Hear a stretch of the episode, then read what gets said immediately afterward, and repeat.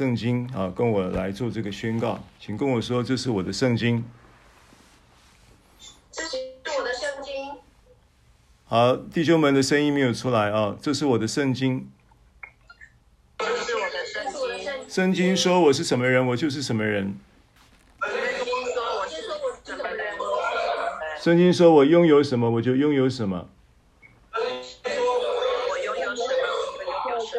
圣经说我能做到的事，我都能够做到。今天我将被神的话教导。我的魂正警醒着。我的心正接受着。我的生命正不断的在更新。我再也不一样了。我再也不一样了，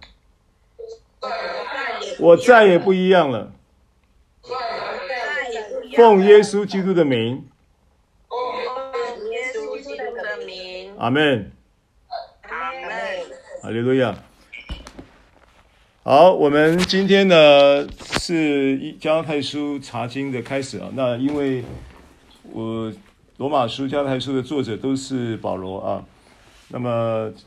罗马书跟加拉太书呢，是可就是好像一对兄弟书一样啊。那写作的背景呢，呃的时间呢也很相近啊。那所以我们呃，甚至他的人主题都是一样的啊，就是都是以因信称义作为书信的主题。那我觉得呃，就是有这个感动啊，在罗马书的。查经结束之后，我们等于在做一个罗马书整个系统查经之后的一个重点式的，来再聚焦在加拉太书的这个教导里面，来帮助我们更深的一层、更拔高的一层进入这个因性称义的真理啊！这个是加太书，首先我们要交通查。来一起查读这一段呃这一卷书的一个想法。好，那么今天呢第一堂呢，当然我们就呃按照这个主题呢，我们就做一个加泰书的提要啊跟导论啊。那今天大概经文的进度呢，就会是一到五节啊。那在还没有正式进入这个加拉太书的经文的时候，这之前呢，我想就是，呃，我们先可以呃看一下关于这个一些这卷书的一个提要啊。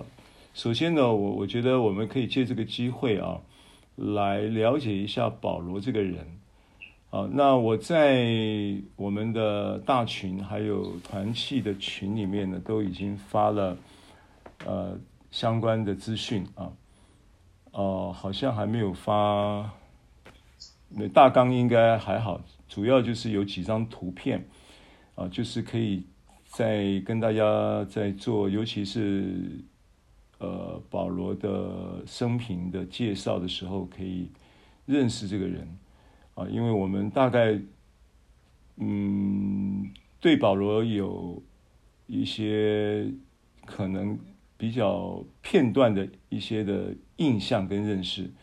啊，那我们借这个机会呢，把他的生平稍微走一下，认识一下这个作者啊。那首先要看到，可以看到第一张图啊，就是我们发到群组里面的图片里面有一第一张是保关系关乎到保罗他得救的。他是怎么得救的？怎么信耶稣的啊？因为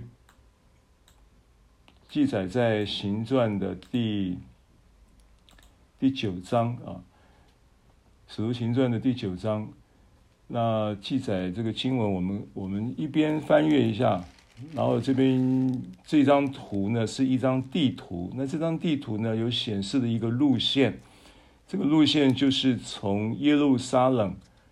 要去大马色的这一条路线，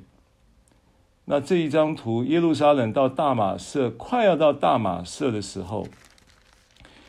那耶稣就向保罗显现，啊，那经文是在行传的第九章。那这个经文的内容大概大家都有印象啊，就是保罗行路将到大马色，啊，那这个将到就表示已经几乎就是快要进到大马色这个城市的，呃，城市的地界啊，忽然呢就从。天上发光，四面照着他，他就扑倒在地，听见有声音对他说：“扫罗，扫罗，你为什么逼迫我？”他就说：“主啊，你是谁？”啊，主就说：“我就是你所逼迫的耶稣。”然后接着就下了一个 order 啊，下了一个命令，跟保罗说：“起来，进城去，你所当做的事必有人告诉你。”啊，所以这个描述看起来是很短暂的啊。主耶稣很简短的给了他一个，呃，向他显现的同时，给了他一个指示，就是要他进城，就是进大马色。那呃，如果你对照哥林多前书了哈，哥林多前书保罗在描述，在描述的描述到这个。第十五章啊，《哥林多前书》第十五章在描述什么呢？描述关于复活这个主题的时候，因为，嗯，确实的，确实显现耶稣向保罗显现的时间啊，是在哪一年？圣经上目前是还考察不太明确啊，考察不太出来说他是在哪一年。但可以确定的是呢，就是在耶稣复活之后不久。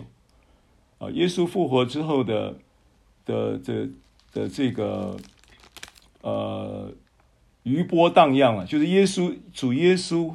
死而复活的这一个事件啊，震撼了当时的这些在犹太教的人，或者是呃对于基督徒来说，都是一个呃历史性跟革命性的一个一个一个时一个来一个时期的来临以及。呃，一个一个经验啊，对于他们来说是，我相信信使徒们跟当时的显现主耶稣复活之后，向有五百个人显现，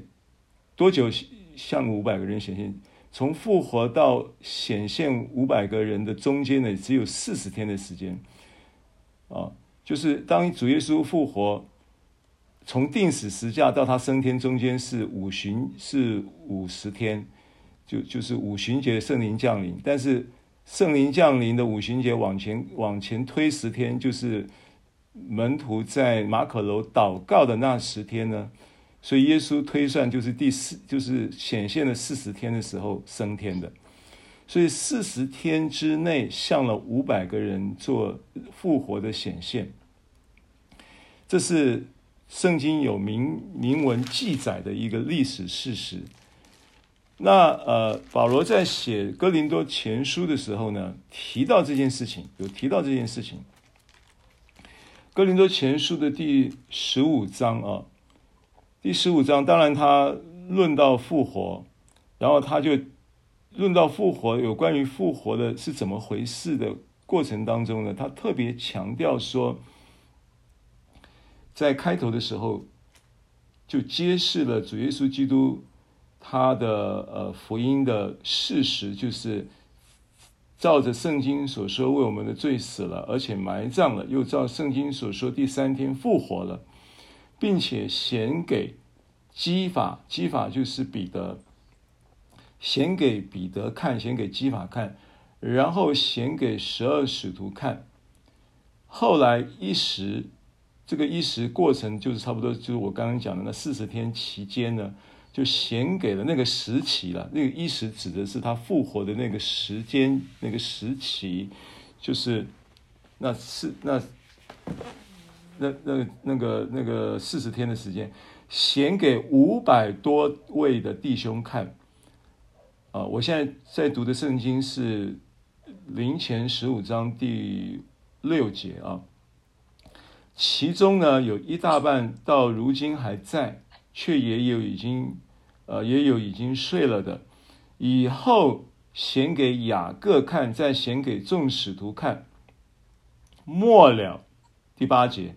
末了也显给我看。OK，好，所以保罗在这里呢，林前十五章就见证了当天呢，虽然行传记载的很呃简简，就是很简要啊、呃，很简单，就是就是大光显现，然后说扫罗扫罗，你为什么逼迫我？然后扫罗说：“主啊，你是谁？我就是你所逼迫的耶稣。”然后就起来，下了命令说：“你要进城去，把你所当做的事，呃，你所当你要怎么进进城去做什么？一自然就有人会告诉你，好像就完了啊。”然后保罗就三天不能看见。后来亚拿尼亚来为他祷告，他的眼睛就就就隔就得开，然后又为他施洗，他就受了洗，信了耶稣等等。就归到耶稣的名下啊，等等。但是保罗在十五章很清楚的告诉我们说，他看见复活的耶稣啊，所以当他在跟耶稣往大马士路上，耶稣向他显现的时候，他不是只是一个一个大光的照耀，然后什么也没看见。他显显现的时候，是以一个。出现大光的同时，也在光中有一个他的实体的身体的显现。那这件事情呢，对保罗来说是非常大的一个震撼。保罗是一个法利赛人，他是法利赛人，是相信复活的。那法利赛人对于复活的的的一个这件事情的真理的建立在什么样的一个基础之上？然后呢，他认为可以得着复活呢？法利赛人他们认定的就是必须要行完了律法，行完律法的条件成为复活的条件。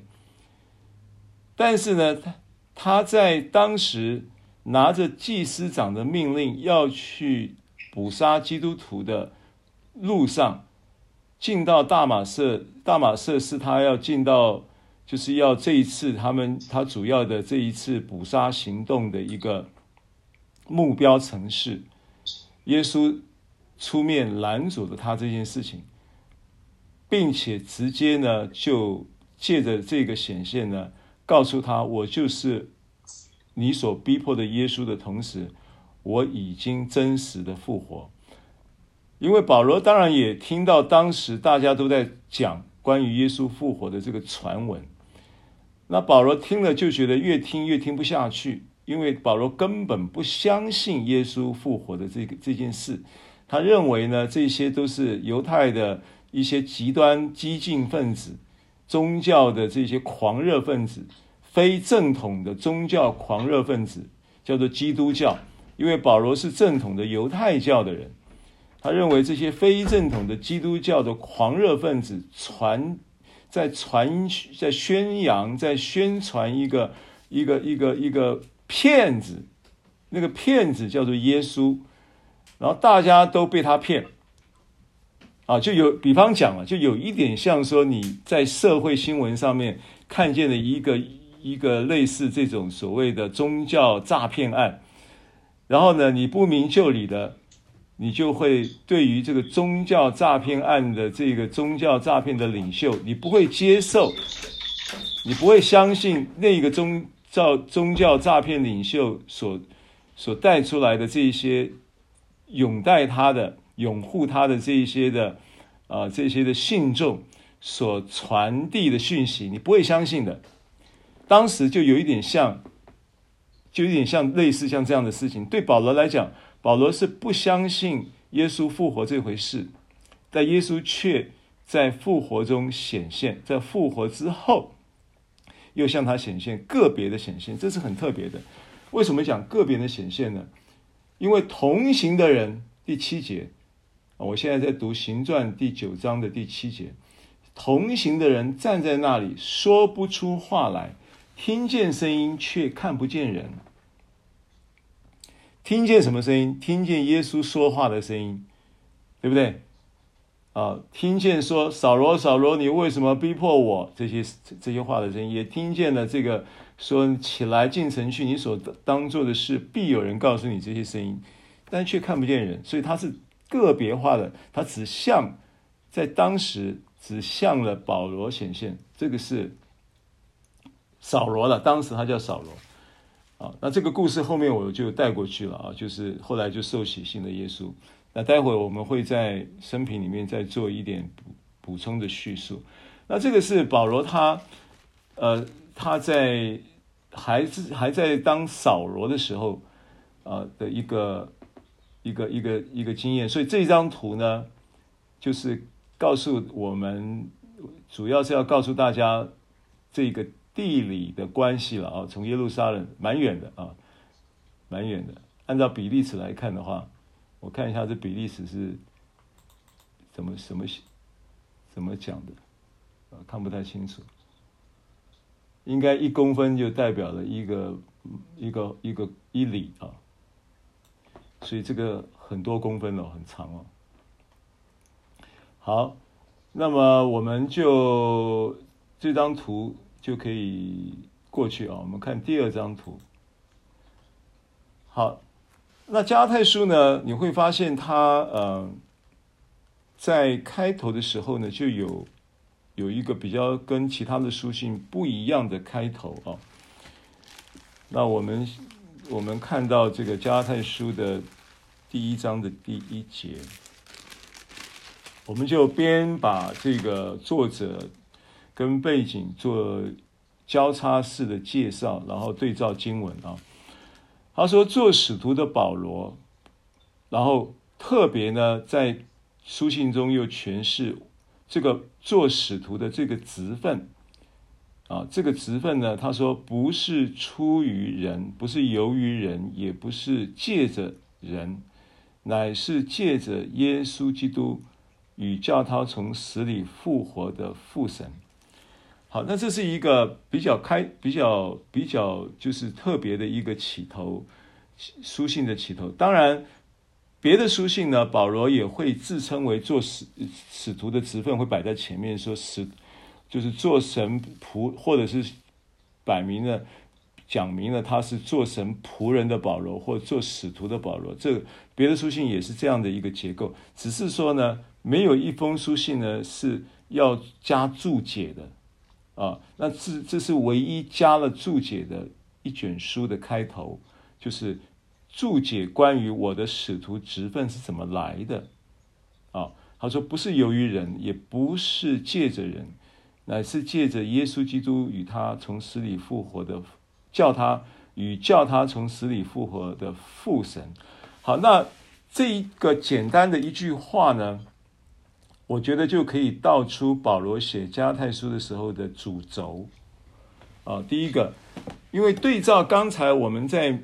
呃回顾这个保罗信主悔改的那个经验，那个当天的场景，他觉得非常的震撼的是，这一个他传说中复活的耶稣就在一个复活的实体中向他显现，然后让他呢。对于这件对于这件事情呢，他是他是不是用惊慌啊，或者是呃这个震撼来形容就可以形容得清楚的？因为你要知道，他是一个法利赛人，他满脑子都是他所相信关于神的，他的所谓的法利赛人的神学。那这个神学已经在他的脑海中呢，已经构成了一个，甚至已经渗透。到他的血液跟细胞中，他就是一个一个浑身每一个细胞都是法利赛人的细胞。他的神学呢，这个神学呢，也不是只是说今天你呃，好像就是从小呢，在你自己的原生家庭有那么一个生长的经验，然后你在你原生家庭生长的经验里头呢，然后经过了这个。呃，孩呃孩童的孩提的时期，又经过了求学的时期，然后求学时期当中有不错的老师来呃做了一些学习上的引导跟突破，然后在你呃正在学习，然后又有一个不错的学习的经验的过程当中呢，有一天呢，呃，耶稣呢就呃遇见找到了你，你就遇见了耶稣，然后你就信了耶稣，从此以后呢就进入教会生活，享受甜美的生活的这个这个甜美的教会生活。然后你有一天呢，你又被神感动呢，你就觉得自己应该要回应神的爱，所以你就去读了神学，你就上了神学院，然后开始装备神学的知识跟课程。这个不是神学的概念，这个只是，就是说我我我们对对于神学的认知好像就是这种概念，但是圣经中神学的概念是什么概念呢？圣经中神学的概念是。你在学习神的思维，你在学习有关于神在想什么，神是怎么看你，神是怎么看这个世界，神是怎么看这一个马门，因为这个世界有世界的神嘛。啊，可能有人的麦克风没有关，请你关一下麦克风。谢谢，好，不然会有回音共振。好，所以，我我们讲神学的概念呢是什么？神学概念是是你要学习的是有关于神他的呃生命，他的所所谓的生命观、财务观、世界观、价值什么各各生命价值观等等，呃，他的你要学你要理解明白他的思维。啊，思维带出的这一些所谓的人生三观嘛，啊，那么你你那保罗呢？保罗也是他他绝对是一个不折不扣的神学家，我相信的，啊，那但是当他还没有遇见耶稣之前呢，他的神学呢是以什么为他的神学的？就是我刚刚讲嘛，他他是一个。按照腓立比书三章的描述，他在描述他自己在这件事情上的的经营成就的时候，啊，他描述的很具体哦，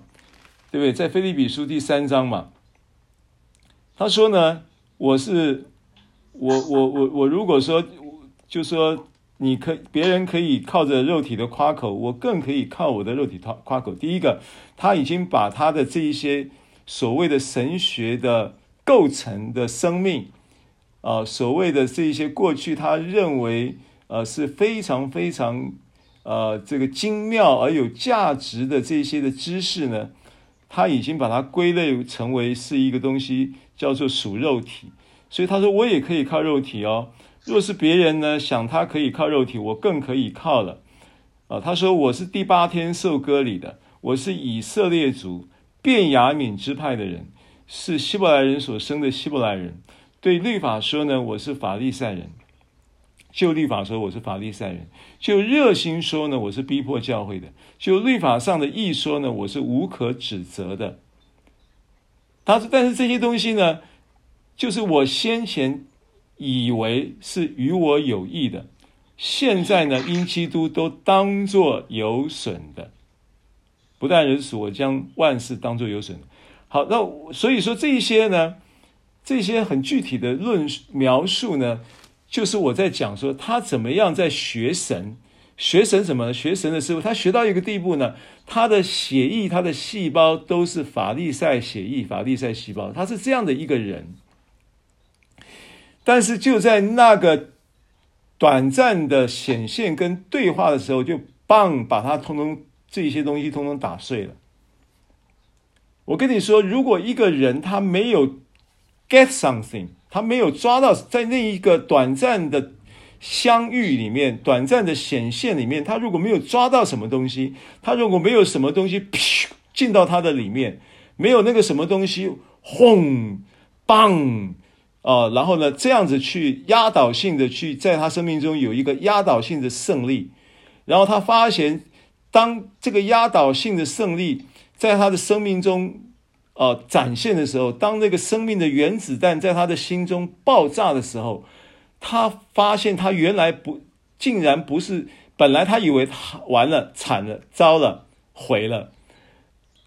他会被这个压倒性的胜利成为一个无永远也没有办法还还客的一个失败者。他在这个压倒性的这个撞击当中，他会成为一个永远无法站起来的一个失败者的同时，他以为是这样的同时，但是却在那一个压倒性的胜利临到他的时候，他发现他怎么能够仍然能够在这个。被这样子击打，这这是一个打击了，不能讲击打，这是一个打击，这是一个对他已经构成在他生命中的法利赛人的血液跟细胞的一个穿透。哦，这一个爆炸不仅只是一个一个意念上的爆炸，在他他的他可能甚至可以感觉到他的细胞在他的身上流动的时候，都有那一个哔哔啵啵的爆炸各。千千万万的小爆炸的过程当中，炸完了以后，他觉得怎么好轻松哦？炸完了以后，他怎么觉得他好像成为一个新的人哦？炸完了以后，他怎么觉得他好像洗了一个他的心灵的一个属天的一个沐浴之后的一个更新？他怎么会有这样子？他发现这个胜利怎么会成为他？也感受到这个胜利中的胜利生命，他也在这个胜利当中了。这个东西呢，我要我我我试着去描述这个东西，是在告诉你他看见复活之后的反应，他领受了复活的基督的启示之后的认的反应，这是我的揣摩。那我就在这样的过程当中呢，他就明白。这才是复活，这就是复活。原来复活的基督是真的。好，那所以第二张图呢，我要让你看什么呢？看说在加拉太书里面有一个有一个叙述，因为刚刚我们提了第一节，就是他把他的使徒职分做了一个注解。他说：“不是由于人，也不是借着人。”是耶稣亲自向我显现，让我理解了，让我理解了什么呢？让我理解了，他是一切创造跟救赎的根源跟起源。因为由于这个字就是一个起源的意思，就是起源于，原文就是就是起源于。由于这个词哈，它的希腊字的原文叫做阿破，阿破。A P O 阿破，它就是一个起点，就是一个起源。它的原文它是一个希腊字的介系词。那阿破这个词呢，在这里呢，它就是保罗的描述，就是说我使徒保罗，我成为这个使徒的职分，而这个职分呢，是由是由于是起源于是起点于起气于这个耶稣基督。这是我们刚才在在这个《使徒行传》九章看到的一个一个历史事实。好，那起源于耶稣基督，so what？他说不是由于人嘛，是由于耶稣基督，so what？好，不但他说不是起源于人，不是由于人，也不是借着人，借着是另外一个介系词叫地啊。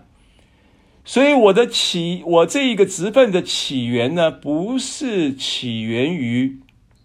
这个人的同时，是起源于基督的同时，我的途径我还不是借着人，我我这个途，我这一个这个使徒职分呢，也不是借着人帮我帮我案例，是圣灵亲自。借由圣灵运行的这个途径，借着耶稣基督在我身上运行的这个途径，因为在起源，你还起点跟起源对我对他们对这一些这一些受信人来说呢，还不是那么主观嘛？因为你的起源怎样，你是你是源自于什么，或者是说你是从哪里出生的，或者是说你你你是哪里人，跟我无关嘛？我现在是。我要我我我现在是看到的是你你现在当下你现在跟我面对面，我凭借着你跟我面对面所发生的这一些的感受所发生的这一些的影响，所发生的这一些的事实，所发生了我病得到了医治，所发生的这个我眼睛得到了看见，甚至所发生的是这个人呢，听到听一听，从三楼跌下来，犹推骨啊，从三楼跌下来摔死了，死了还复活起来。保罗讲到为，然后完了以后一讲一半，他听睡着了，跌下去。然后跌到跌到下面死掉以后，结果保罗讲完道播完回去看看他，然后跟他跟跟这个大家说放心没事，他的气还在，然后他就回去继续讲道，然后领圣餐完了以后他就复活了，犹推骨就复活了。这一些呢，借由圣灵呢，在人的眼前，然后呢，在这一些呃保罗死。这个跟他们互动的过程当中，成为一个途径，彰显了他使徒的职分。保罗这个话是这个意思，所以不是由于人，也不是借着人，乃是借着耶稣基督，借着耶稣基督，他就正式的告诉你，我是由于耶稣基督，也是借着耶稣基督。但是我借着由由于耶稣基督，借着耶稣基督什么？因为耶稣基督现在已经不在了呀。耶稣基督现在他已经不是在那个呃，是他降世为人的三十三年半的期间呢、保罗认识耶稣，或者耶稣向他显现的时间，就是在耶稣定死复活升天之后，大概就是在数年呐、啊，就是一个不不不短不长的期间呐、啊。不常是因为他耶稣基督的死而复活的这个历史事实，在当时还在影响当时的整个基督教界、整个社会还在受影响，所以保保罗就是在这个影响之下，做了一个反面的一个一个一个一个抵挡，去捕杀基督徒。那为什么捕杀基督徒？因为基督徒的耶稣的复活的影响还在基督徒的当中彰显嘛。不是只有耶稣在的时候，耶稣复活，耶稣的复活带出了很多复活的生命嘛。所以这些复活的生命包含了彼得的生命，包含了这些信徒的其他的十二使徒生命，跟延伸出这些这些门徒的生命，都在复活中被影响。所以他还在影响那个世代的社会跟教会界的。这些宗教界的影响很大，影响最大、首当其冲的就是犹太教，因为犹太犹太人就是第一批信徒，犹太人的前这些信徒的前身，他们可能就是以信就是犹太教的信徒，所以犹太教就被冲击了嘛。犹太教被冲击，当然起来要要要要有一些抵挡，然后呢，要有一些所谓的策略性的行动，要来。做这个宗宗教的这些的这个地盘性的抗争嘛，这都很正常的。这些事情现在也还在发生嘛，对不对？啊，所以对不对？事实上是不是这样子？几个月前不是就还在发生吗？不是还在某一个牧师还在还在这个针对主恩典教会来到主恩典教会的某一些会友还在进行这些所谓的。呃，保罗式的这种追捕嘛，那这种情况现在还在发生，都很正常。那所以为所以这个影响还在震荡的同时呢，是时间应该是不不会太长的，然后也不会太短啊，也不会太短，不会因为保罗呢，他的年龄啊，倒可以成为这一个拿到祭司长的职分。啊，因为耶稣钉十字架，呃，司提反在在使徒行传七章，司提反在殉道的时候，保罗还圣经上还在描述说保罗是个少年，懂我意思吗？保罗当扫罗当时还是个少年，还是个圣经中描述他是少年，意思就是说还没有到法定年龄。那现在保罗的职分呢？他是他是已经是已经是一个拿到了祭司长。的捕杀令的捕快的同时，然后又已经受完了加玛列的教导的这样的一个身份的同时，他应该是也已经经过了几年的时间，成为一个成年人，大学毕业可能啊，可能啦，原来可能高中刚毕业还是个少年，现在可能是大学毕业，可能就隔了那三四年时间。所以呢，这三四年时间，然后。把保罗从这一个这一个所谓的呃，在观望或者是没没有直接参与斯提反殉道的，因为他负责一件事情嘛，大家要去杀斯提反，拿石头要打死斯提反的时候，保罗在圣经上描述他在扮演一个一个角色，就是帮那些人看着他们的包包，看着他们的衣物，你知道吗？所以他们在云敏牧师的好像麦克风没关，然后。这个这个事情呢，就成为了成为了呃，就是依据，我们可以判断出大概有这么一个时间序。好，那重点是什么呢？重点是加拉太书一章一节的这个经文，人是乃是借着耶稣基督，借着耶稣基督什么？我刚刚讲了，耶稣基督已经不在了嘛，他已经升天了嘛。那向你显现也不过就是那几分钟的时间显现完了嘛，对不对？借着耶稣基督什么？借着耶。借着就是途径的意思，就借由耶稣基督在我的身上，关于他什么彰显？关于他什么彰显？因为一定有所彰显嘛，我才会被认被认定有使徒的职分嘛。我被认定使徒职分，不是因为我是加玛列门下，你搞清楚，因为根本就已经是不同的宗教了。我是犹太教，犹太犹太，如果我还在犹太教，我加玛列门下的这一个学历是很管用的。我现在已经不是犹太教，加玛列门下的学历已经可以当废纸了，对不对？保罗说那是粪土嘛，对不对？那我现在到底要要借着耶稣基督什么？借着耶稣基督的美好品格，还是借着耶稣基督的这一个什么呃呃呃，这个在家里面学习做跟父亲学木匠的功夫，还是借着耶稣基督在生前行做了什么事，还是借着耶稣基督一篇论文，都不是嘛？保罗在这里讲，我是就是借着耶稣基督的复活嘛，对不对？所以他在加拉太书一章一节说。做使徒的保罗不是由于人，也不是借着人，乃是借着耶稣基督与叫他从死里复活的父神。死里复活是整个事情的核心，是保罗在这一个这一个大马色路上被光照的一个主题，是他生命被被击打，但是他却能够在复活的相信并领受的过程中，就领受了复活。看起来是被击打的一方，但是却因为这个复活的真理的启示，他也成为胜利的一方。他胜过了他自己，以为 I am somebody，我是第八天受割礼的，我是便雅悯支，支派的，我是按旧律法说我是是逼迫教会的，然后旧的律法的意思说我是无可指责的，然后这些事情呢，这些事情他都已经被他自己打败打打掉了，被他自己打败了。他被他自己打败了，是因为耶稣基督的复活。本来他这些东西是他所所所是有心有所依，心有所靠，是他存在的一个价值的权数。但是这些事情，他说 nothing，I'm nobody。但是因为耶稣基督，I now I'm somebody，I'm apostle，我是使徒。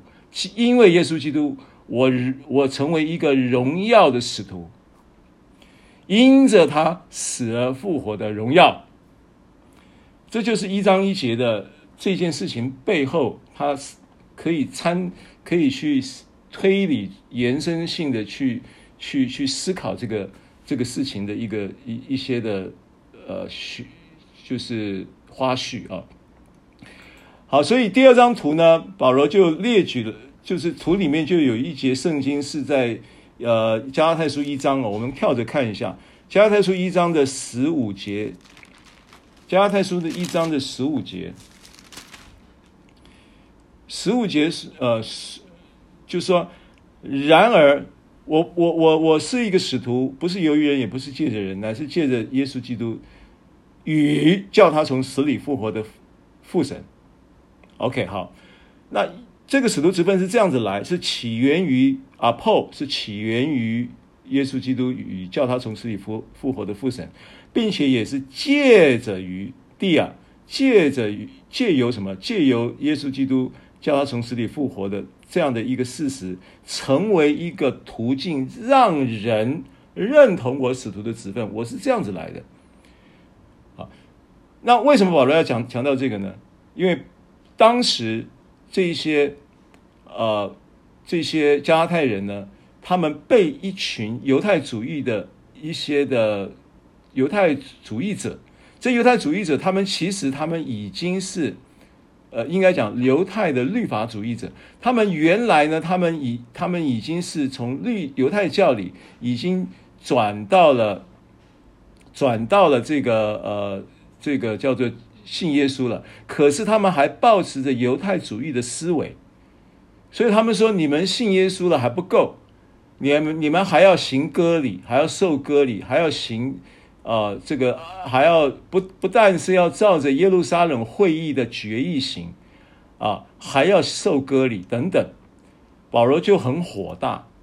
啊，有这么一个过程。然后他们呢，要他们做这些事情，是不是跟保罗的教导会有冲突？会啊。加拉太教会你要知道是保罗设立的，保罗亲自传福音设立的教会，而且他是一个外邦人的教会。那保罗在这样的一个。一个一个一个过程当中呢，就好像，而且他在第一次外出旅游、旅行布道的的时候，就已经到了南加拉太、居比路跟南加拉太，然后就在那里设，就是传福音，跟加拉太人南南加拉太加拉太有所谓的加拉太是一个省，一个行省，就当时罗马帝国的一个行省。那这个行省有所谓的北加拉太跟南加拉太。那北加拉太、南加拉太呢？原来是其实只有北加拉太的部分。等下我们会详细的再说明这个部分。但是保罗第一次他旅游传道的时候，他就是旅行传道的时候，就是到了南加拉太的几个城市，居比路是一个主要城市，然后在那里呢传了福音，就设立了教会。所以加拉太书呢，虽然受信人是所加拉太的全全地的教会，不是只有居比路那里的南加拉太教会，没错。啊！但是有这么一个加拉太的渊源跟开始，所以保保罗的，而且加拉太大绝大部分都是外邦人，都是外邦人。那这些人呢？这些人呢？他们他们受了保罗的教导，讲恩典。然后犹太主义者呢？犹太主义的热心为犹太律法主义的这些人呢？这些基督徒呢？就说不够，所以保罗当然很生气啊，就传。就他就等于是说传了一个恩律掺杂的信息，这些犹太律法主义者的这个传信息呢，就传递了，把这个纯恩典福音呢，就掺杂了犹太主义的律法主义里面的一些的事情，尤其是行割礼的这件事情，就让他成为一个呃叫做恩律混杂的教会。保罗当然很生气，而且保罗很心疼啊。因为他其实，在加拉太停留并不久，就被人追杀呀。第一次旅行布道的时候，就被人追杀，就有一些犹太犹太人要杀他，就是所，而且这些犹太人都自己的弟兄，都是犹太律法主义的基督徒。哎，犹太律法主义基督徒要杀保罗，你很难想象吧？那他杀保罗，他其实有，当然有有两个因素，一个是客观因素，一个主观因素。主观因素就是说，哇，你你你你你竟然把把这个律法通通推翻掉了，你这个好大的胆子！因为他们是犹太律法主义的热心的拥戴者，他们虽然信了耶稣，仍然保持着犹太律法主义很很坚持的，有这么一群人。那我们在讲讲这个罗马书的时候，有提到有一个背景，就是耶路撒冷会议的背景。那耶路撒冷会议背景的背后，啊，就是要主张要要就是要，因为他他拿保罗跟巴拿巴没辙嘛，就只好把他们揪，就是等于是几乎就是要求他们要去行为他们为这些信徒行割礼。反对他只是传讲纯恩典的福音的过程当中，就要求他们要执行这件事情，然后保罗跟巴拿巴不从，所以他们就起了很大的纷争跟争执。最后没办法，因为保罗跟巴拿巴在那时候已经有有有有很多很多的信徒，啊，有已经有一个就是宣教的一个成果，那他们也。这些人呢也动不了他，虽然想杀他，想杀他是在早期，到耶路撒冷会议的时候已经是主后四十九年的时候，所以呢，他们已经动不了他的时候，就只要把他把他们这样子，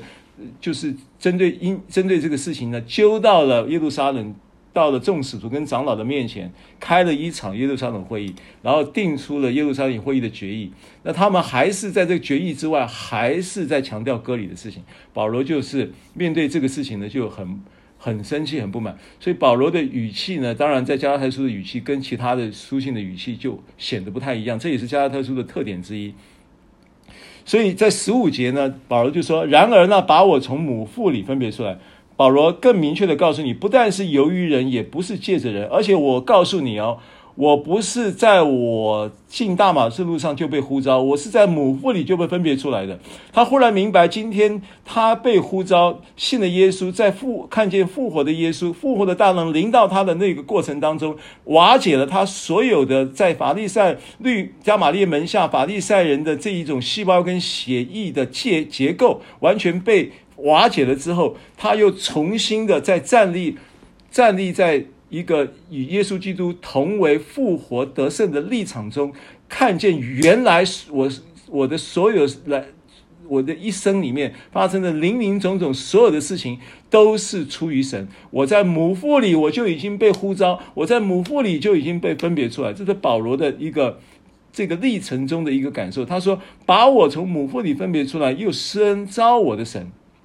分别出来在哪里？分别出来在在在在这所谓的法利赛人的这样的一个历练当中、建造当中。因为我们在查罗马罗马书的时候，我就曾经有查了一段很很就是很就是九到十一章的这一个段落，针对犹太人、以色列人的福救恩的一些的论述。然后保罗在那一段的呃这个书信的那一个段落里面有。大量的话语是针对犹太人说的，而你可以发现，在那一段教导里面呢，他大量的这个经文呢，全部都是旧约的经文。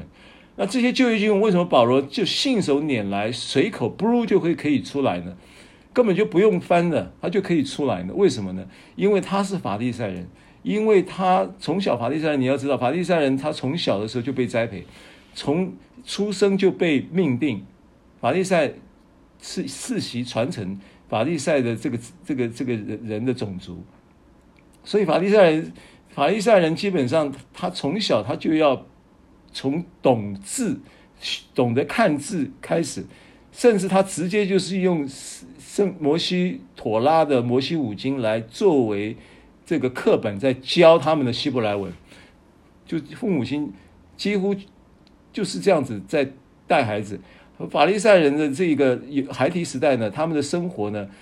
绝大部分呢都是在背诵摩西五经，背诵摩西五经，不是熟读而已，是背诵，要背起来的。成年礼的时候就要把它背完，才能够给，才能够礼成这样子，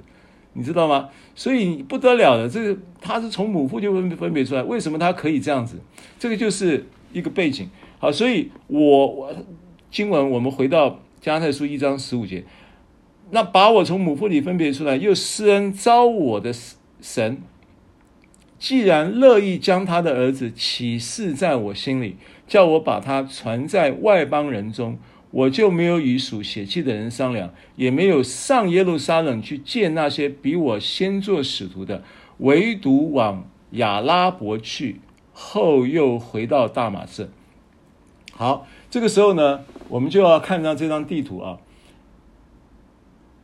就是这张地图就是配到刚才我们读的这段圣经，就是一章十五节到十七节啊。亚拉伯在哪里？从大马色，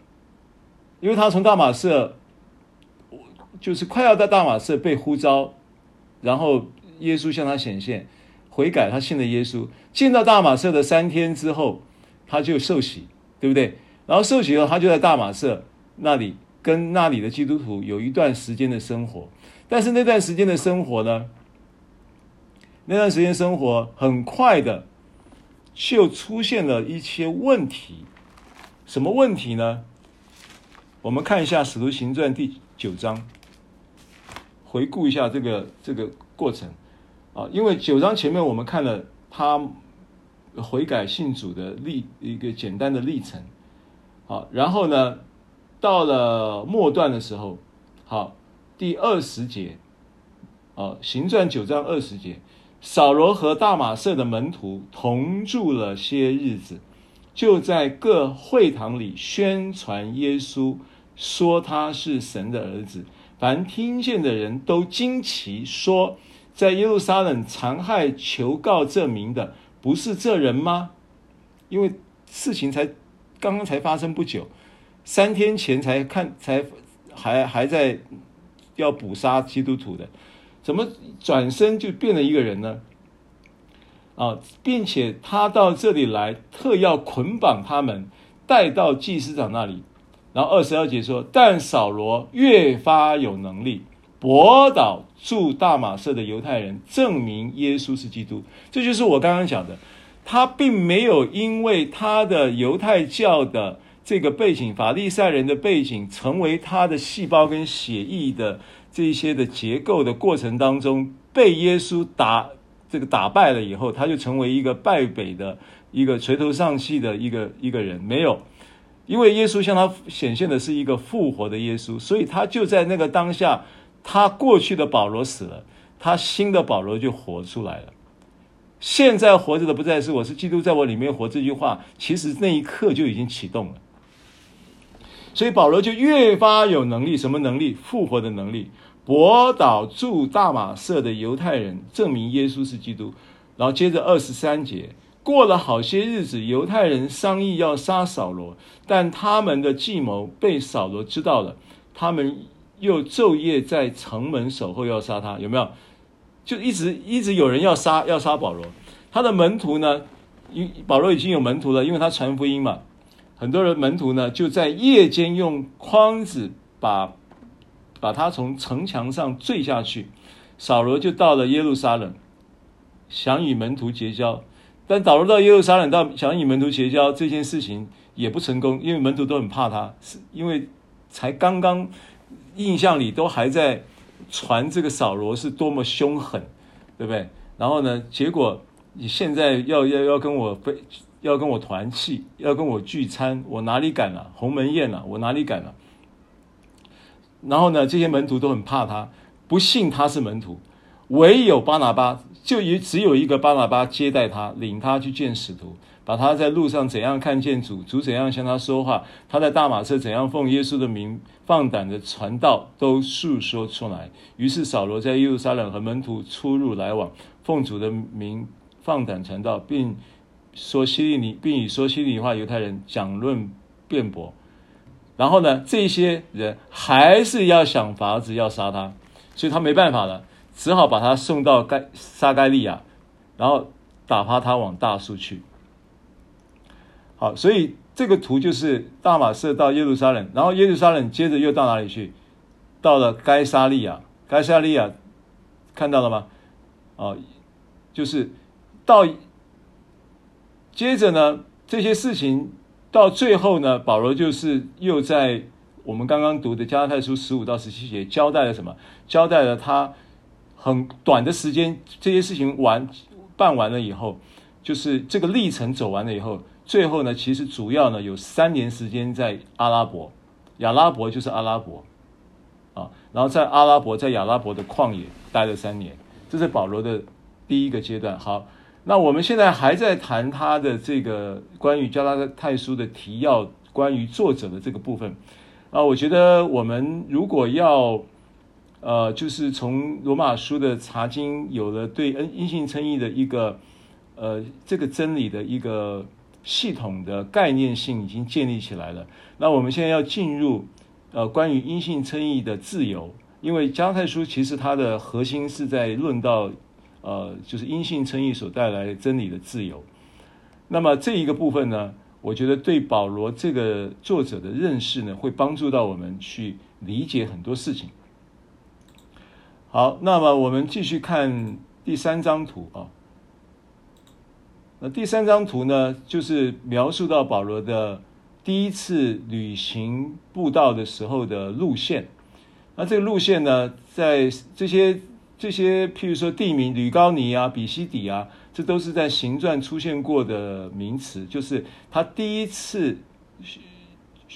呃，这个旅行传道的时候是到南加拉太嘛。这这个就是绿色的部分呢。这个图，我们现在看第三三张图，你看到加拉泰它是一个这样的一个形状，然后它北边加拉泰呢是灰色的，南加拉泰呢是绿色的。那整个加拉泰呢，南北加拉泰呢是一个行省，当时的一个行省。但实际上呢，从地理上来说，这是从它的所谓的行政啊行政系统的这这个单位呢，叫做加拉泰省。但是呢，其实在还没有把南加拉泰跟北加拉泰呢还没有合并之前呢，它其实只有北加拉泰这个部分。所以在地理上的加拉泰其实指的是北加拉泰，地理上的加拉泰。那行政上的加拉泰呢，是指着南北加在一起的加拉泰。那为什么会分南北呢？因为南的这一块是后来才加进去的，本来地理上只有加拉泰是指的北方这一块，比较靠近土耳其。那现在南加拉太呢，就是有一个部分呢，就是在在这个巴勒斯坦的这个这个区啊，所以呃，我们就。就是原来的现在巴勒斯坦邻近的区了啊，所以当时现在其实加拉泰省已经不存在了，这是当时罗马帝国的时候的行省啊。但是呢，这个区呢，大绝大部分的版图呢，都还是在土耳其。好，所以呃，这个是从图上可以先了解一下。那南北加拉太其实是不一样的，因为我们刚刚讲到，它是一个呃行政的划分之后，才有所谓的南北。那所以，当你在理解保罗第一次行程讲到的这些居比路的这些城市，吕高尼跟比西里这些城市，都是在南加拉太的范围。所以加拉太书跟加拉太受众啊，就会是指着南加拉太这一第这一批第一次保罗外出的旅行传道的呃时候所设立的教会。然后呢，后来呢，加拉太教会又延伸到北加拉太去，就是加拉太省啊，啊，整个外邦加拉太省呢，又很快的又延伸到呃这个北加拉太，遍地开花。所以保罗写加拉太书的时候，按照时间序来看的话，啊，很可能呢就是已经是保罗呃在第一次传道之后，可能很可能是第二次、第三次的时候啊。第三次的时候才才写了加拉太书，所以我我们在考察这个写作时间，应该是在主后五十三到五十七年间呢，啊，五十三到五十七年间，所以很接近呃这个罗马书的写作时间，所以他等于是说，很可能是写了加拉太书之后，然后呢就觉得说，呃，被这一件事情唤醒了一些他对于恩信称义的一个。更大的激情跟负担，所以当他在写罗马书的时候，他就会放大跟整理了他写加拉太书的时候的的的思绪啊，跟那一个那个叫做激情的延伸，就写了就是伟大的罗马书的这个呃阴性称义系统神学的巨作这样子啊，呃，逻辑上是这样的，但很可能。不不一定是我我们所讲的，但是同一个时期应该是确定的啊。但是先后就很难说啊。先后的逻辑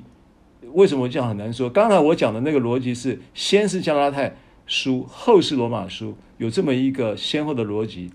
但是呢，也有可能是什么呢？也有可能是你先写的罗马书有的一个系统性的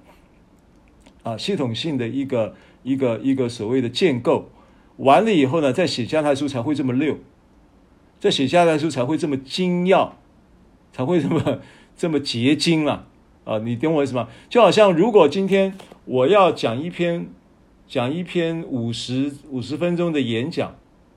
那我要想要讲讲一个五十分钟演讲的这一个某一个主题啊，讲到啊，比如说婚姻与家庭啊，比方这样说，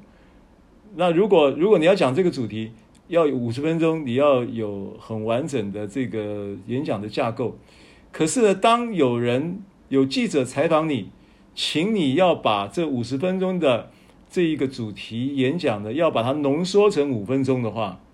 其实你如果没有五十分钟的演讲的架构，你很难五分钟的说出说出那个其中的那个叫做结晶的部分、精华部分，对不对？所以你有了罗马书的的的十十六章，然后呢，你生出了其中加拉太书的五章，这个逻辑也是可以通的。所以先后顺序都有道理啊。可是呢，就是时期是可以确定是几乎同一时期。啊，那么这个地理位置呢，是第一次传道的路线，然后第一次传道的主要范围就是南加拉泰的这个范围啊。这个大概我们就带过去啊。然后我们接着看第四张图啊，那第四张图呢是也还停留在关于南加拉泰跟北加拉泰之间的描述啊。那其中其实最大的差异啊，还不是地理区域跟行政区域的概念，最大的差异其实是人呐。那北加泰的人呢，他叫做高卢族啊。那这高卢族这这班人呢，他们其实是早期的时候那班人呢，是所谓的。蛮夷之邦了哦，都是好战的野蛮民族。他们在西主西元前两百八十年左右，就从欧洲入侵，因为好战嘛，就入侵到小亚细亚的中部，就占据了现在的北加拉太的这一片地。然后北加拉太呢，全部都是大部分都是山脉啊，那文化呢也比较落后，所以呢，北加拉太人这些高卢族的人呢。他们生活是比较原始的啊，是比较原始的。然后呢，跟南加拉泰的文化是不一样。南加拉泰是城市，然后有一些商，就是比较呃，就是商业的频繁的商业的这些的活动等等啊。那等一下会再说明。所以北加拉太人呢，是是高卢，他们讲言语话语，他们的话说的话，当然跟南加拉泰也就不一样。所以他们南北加拉泰其实是因为行政划分而成为南北加拉泰，其实根本就加不在一起的加拉泰，是两种不同的种族。所以北加拉太人呢，他还是用高卢高卢语，然后他们的性情是比较浪漫，也比较热心，而且勇敢善变。所以为什么保罗说我很稀奇你们那么快啊，就这个从了别的福音，那么快就背叛了我啊？意思是这样子。呃，因为他们其实是善变的人，呃，所以他们的就是性情是偏于这种所谓的浪漫啦、呃，感性啊，热情啊，然后勇敢啦、可以不不瞻前不顾后的做他想做的事情啊，呃，然后比较艺术家性格啊，哎、呃，总和就是善变这样子啊。然后这个下一张图也看可以看一下啊。下一张图是在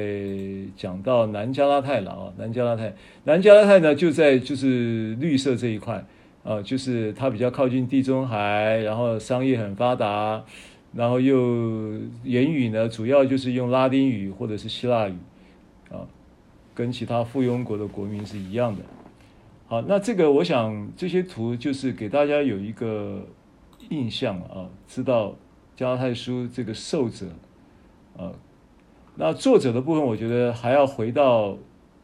这张图来看一下作者，因为我们刚刚把前段已经交代了啊，就是他怎么样信主啊。保罗生平这张图，现在我们看到的是应该是第五张图了。保罗生平，对不对？呃，第六张啊，总共七张图嘛啊，我们现在看到的是第六张。好，请看到第六张图，保罗生平都看到了。好，所以从左边这边有一个 A.D.，呃，就是公元的三十年的一个起点。啊，那我要先说明一下，公元三十年，其实我们一般的口述的说法会讲主后三十年。那所谓的主后三十年呢，它就是一个公元年历的一个制定的时候呢。其实是在第六世纪，康斯坦丁大帝把基督教定为国教之后呢，才会有一位天主教的修士啊，就呢，呃，定了这个所谓的重新定了这个纪元啊，叫做西元的纪，叫做西元纪元。那西元的这个纪元的，就所谓的西元的元年，就定在主耶稣诞生的那一年。但实际上，他在修士在定制定的时候推算是错误的。所以，因为推算错误的关系呢，现在的西元现在是二零二二年。那一这个定的时候是说是耶稣诞生后的两千零二十二年。其实这个西元纪年是有误差。真正耶稣诞生的年，按照西元纪元的计算的话，它是西元前四年，啊，这个是一个当时定西元的这个纪年的时候的一个错误产生的结果。所以你看到表上的主后的三十年，啊，其实呢是主后的三十四年，实际了，实际上啊是主后三十四年啊，这个给大家知道一下。那所以按照这个表呢，啊、差不多就是在耶稣复活升天之后的主后的三十四年，没有多久啊、保罗信主，对不对？刚刚我们已经讲过了，保罗信主没多久，就在大马色传福音被追被追杀，然后他有人要杀他嘛啊、然后他就跑到耶被护送到耶路撒冷，耶路撒冷又到该撒比亚，呃该该呃。那个完了以后呢，他就又这这一圈兜完了以后，其实他最后还是回到大马士，再下到阿拉伯亚拉伯，所以亚拉伯旷野总共待多久？待了三年，所以上面有个时间线是三年。那三年呢，上了耶路撒冷，接着最后一个，接着下一段有一个有一个绿色的这一个段落，有没有看到？绿色这个段落呢，大约是十年的期间呢，他就回到了大数，又从耶路撒冷。因为又是有危险，有生命危险，又有追杀，啊，所以保罗其实前面十三年都在躲人家的，十四年都在躲人家的追杀，三年再加上大数的十年都在躲追杀，但这三年跟十年其实蛮宝贵的，这三年十年也奠定了他后来他进行正式的从安提阿出发，然后进行了他的旅游宣教的路线呢。呃呃，开始从第一次的旅行传道，到第二次旅行传道，第第三次旅行传道，然后到第四次，最后殉道。因为他在他他的殉道时间应该是在差不多主主后的六六十几年，六十七年，maybe 六十七年、六十八年、六十六年啊，确实年那个时间呢，嗯，不晓得，大概就在那个时间，在主后七十年。圣殿被毁的前几年，啊，他殉道了，所以他是从主后，呃，三十四年到三十七年的年间，我现在讲的是实际的，但西元纪元的话呢，就是呃属后的三十，按照这个表的话，就是三十，因为有四年的误差了哈，所以我们讲实际的年年年份的话，差不多是三十。五到三十七年，到主后的六十七六十七，所以他他大概只有活只有四十岁就殉道了。那他这个四大树的十年间其实很重要，他有一个被提到三层天的经验是在这个大树的十年间发生的。啊，那这个大树的十年间呢，跟这个阿拉伯的三年间呢，都是他阿拉伯可以说是他的旷野神学院。然后呢，大树可以说是他的生活神学院。然后毕业了以后，从安提阿啊，就是粉红色这一块呢，就是安提阿，安提阿。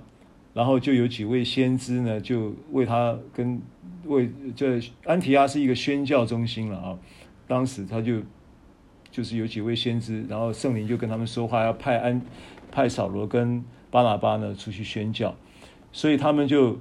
呃，有了一个行程，先是上耶路撒冷去赈灾，因为那时候耶路撒冷有有饥荒。完了以后呢，就开始了第一次宣教的旅行。那第一次的旅行宣教呢，就是在居比路跟拿加拉泰这个主要的城市跟范围。啊，那接着中间呢，在主后四主后的四十九年呢，就有一次耶路撒冷大会。那耶路撒冷大会的这个。这一件事情发生在他第一次旅行宣教跟第二次旅行宣教的中间。那第一次旅行宣教有很好的果效，才会产生这个耶路撒冷的大会。那有了这个大会之后呢，就就是耶路撒冷的这个宣这个长老跟呃雅各跟各位当时的领同工同就是领袖同工跟使徒们呢，就派了两个使徒跟着保罗巴拿巴呢去地开始进行呃这个各教会的布达这个呃关于宣耶路撒冷大会的宣教的结议不是会议的结论啊。那这个事情呢，就在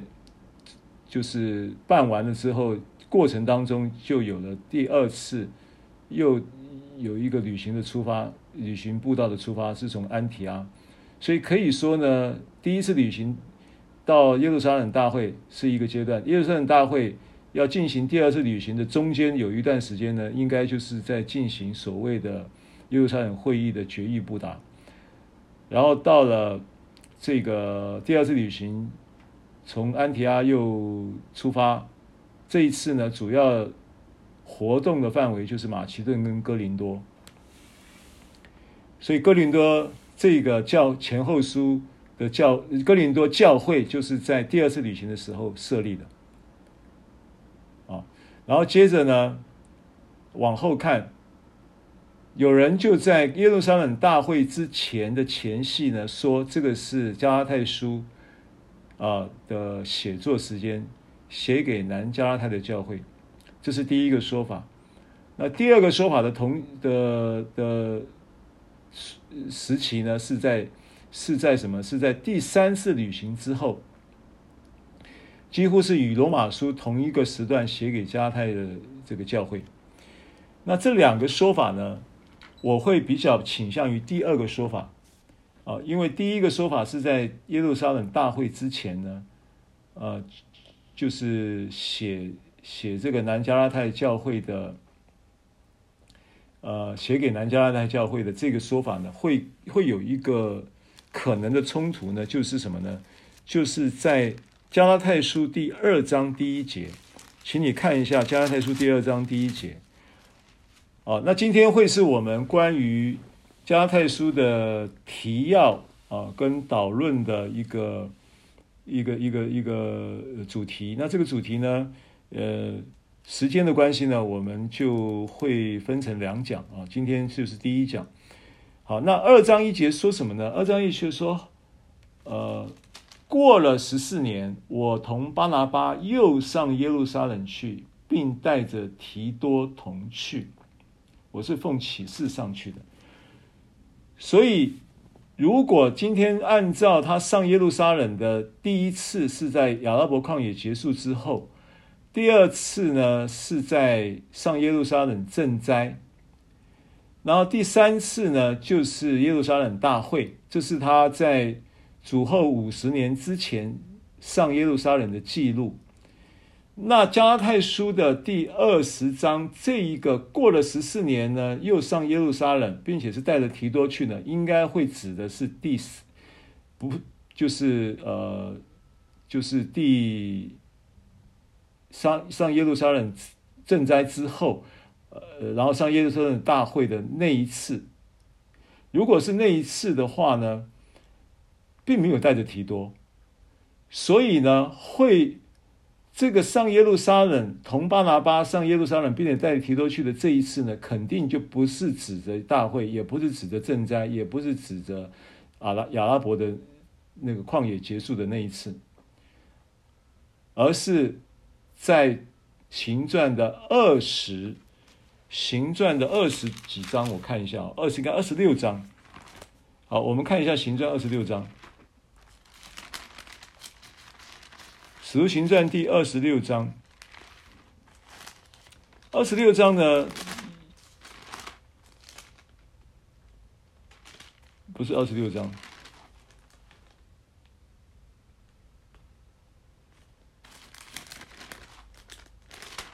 我看一下啊、等我一下。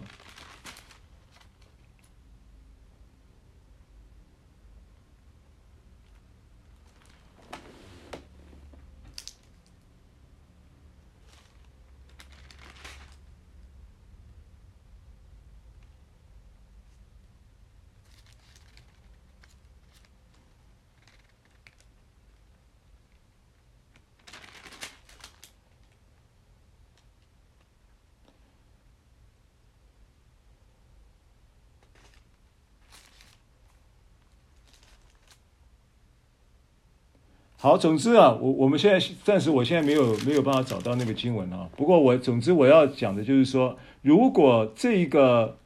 加太书的这个写作的时间呢，会是在大会之前的话，那这个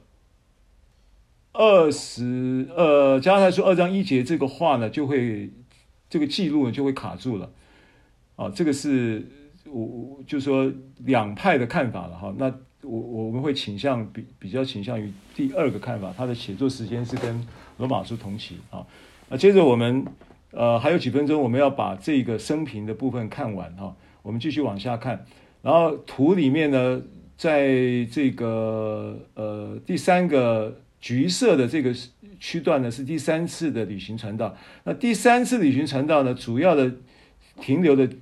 城市呢，就是以弗所。以弗所这个城市。停留的时间很长很长，我记得应该有三年的时间在在以弗所，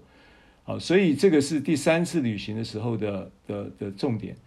然后接着呢，它就发生了一个呃紫色的时间呢，有大概两年的时间是被囚受审的时间。最后一次是第四次旅行啊，第四次旅行的时候就碰到船难，啊，接着呢就在罗马，接着就在呃。到了罗马，最后到罗马，又是被捕，然后罗马被被就是被捕了之后，又在主后六十年左右获释，然后大概就在主后六十六年殉道，然后主后七十年就发生了这个耶路撒冷的一个被毁灭的历史事实。好，那我们要最后看一下什么？最后一张图。啊，最后一张图，我们把这张图讲完。讲完，最后一张图其实是跟生平的图是重叠的，那只是多了四个部分，多了四个部分。那这个四部分呢，就把保罗的书信做了四个季节的呃分类，春夏秋冬四个季节的分类。就保罗的书信呢，确定的书信是十三封，第十四封呢是所谓的希伯来书，是不确定是保罗写的，所以我们从。这个十三封来看，总共十三封的书信，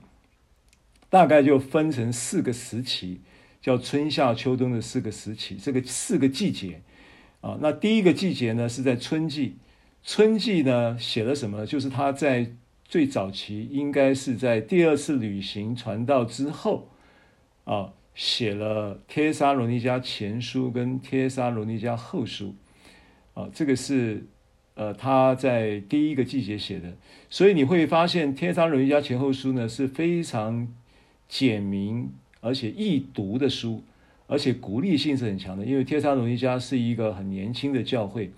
然后他停留不久呢，就就这个离开了那个地方。他在天山停留并不久，所以他对于这个这个这个教会有一个呃。情感上的一个比较特殊的一种感受啊，因为呃，就是很爱他们了，也很珍惜他们，就觉得聚跟他们聚的很少，所以有了这个初期的著作的书信呢，就是有《帖撒罗尼迦前后书》的这种比较轻松愉快，然后呃温馨，然后又有几分恬静。啊，这样的一个书信风格啊，然后第二第二个季节呢是就是在夏季，是第三次旅行啊结束之后写的书信。那这个书信呢就包含了罗马书，还有哥林多前后书。那加拉太书也呃被包括在里面，只是有人主张不同的主张，所以他就。就是我有人认为是加拉太书也在这个时期，也有人认为不是在这个时期。总之，那我是觉得在这个时期也比较合理啊，因为在罗马书跟加拉太书的这一个因信称义真理的两方面合并成为可以呃作为呃联合，几乎可以把它并在一起看的这两卷书信，呃，它的所所有所有的讯息的传递呢。是成熟度呢，各方面呢是比较接近这个夏季这个这个这个阶段的啊。然后第三个阶段是秋季的阶段，秋季就有一点萧瑟了啊。但是秋季也是丰收的季节，所以呢才会冒出所谓的心脏书，家福非稀啊，家福。那家呢有我刚刚讲是定位在前面了，那但是以弗所、菲利比跟歌罗西呢，这新藏书呢主要的新藏书呢都在秋季完成啊，以弗所书，所以。以弗所书就会特别让人觉得比较难懂啊，比较比较不容易理解，因为它那是一个比较高峰的真理，在秋季的丰收中的领受